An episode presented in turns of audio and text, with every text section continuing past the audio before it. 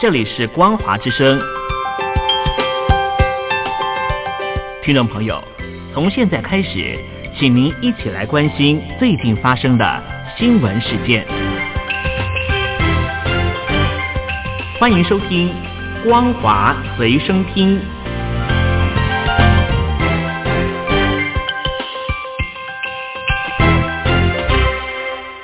大陆听众朋友您好，欢迎您收听这节《光华随身听》，我是东山林。首都北京受到了杜苏芮和卡努台风影响，造成的暴雨和洪水已经酿成了十一个人死亡，二十七个人失踪。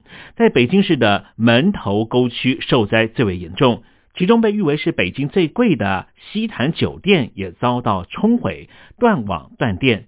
邻近的河北省也传出了非常严重的灾情，急需大量船只疏散受困的民众。西坛酒店占地两万平方公尺，以山景、远景和全景为卖点，房价从六千到上万元人民币不等。但是现在的情况非常的危急，店内的所有的工作人员都已经撤离。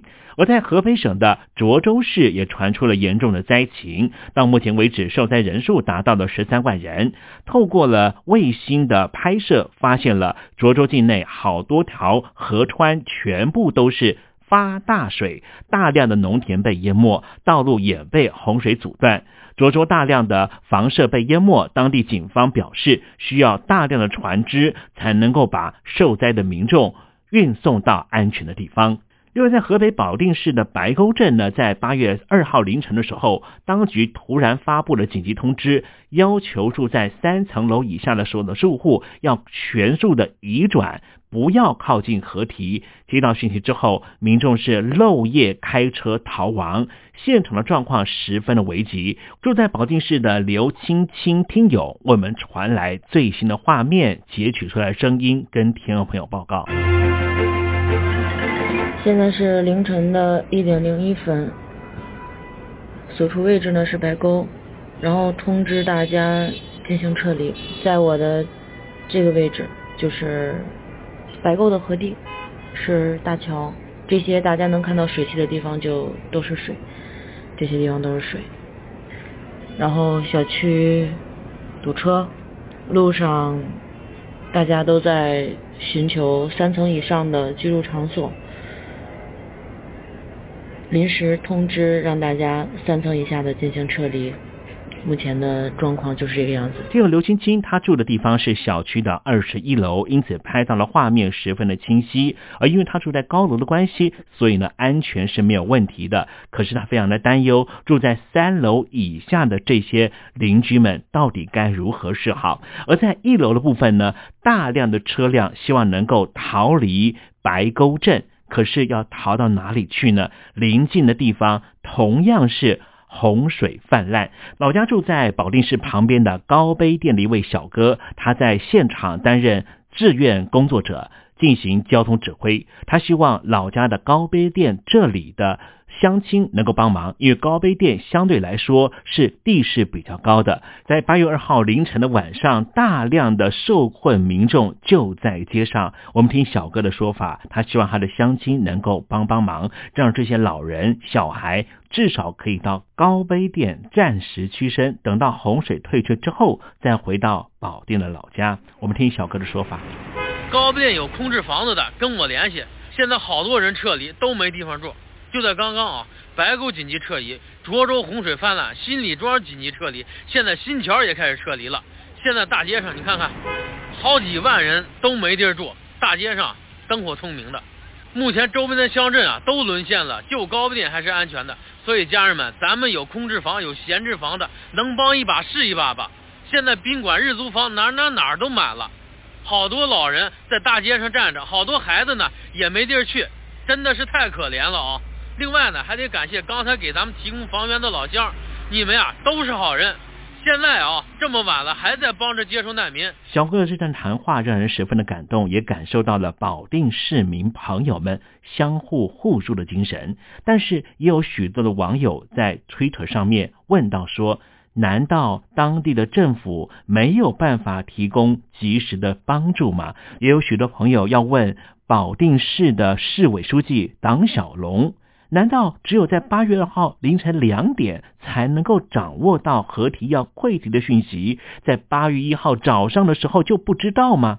党小龙啊，你到底是谁？原来你就是曾经担任过雄安新区的党委副书记呀！马上来关心一下雄安新区这次大雨是不是受到很大的影响呢？果然，所谓的一流品质的雄安建设显露出了真相，许多楼房直接变成了水帘洞，还有很多地段出现了内涝的情况。因为雄安新区的排水工程没办法容纳这么多的降雨，使得很多道路直接变成了河流。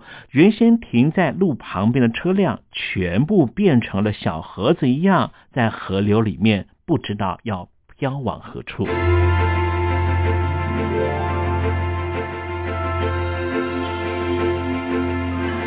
中国的经济状况真的不是很理想，像是中国的宝能集团，从二零二一年开始，因为经营不善，积欠员工薪水。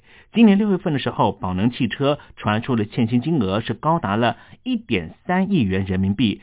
宝能集团的董事长姚振华最近在集团总部被一群员工围殴，相关的影片也在中国的网络上面疯传。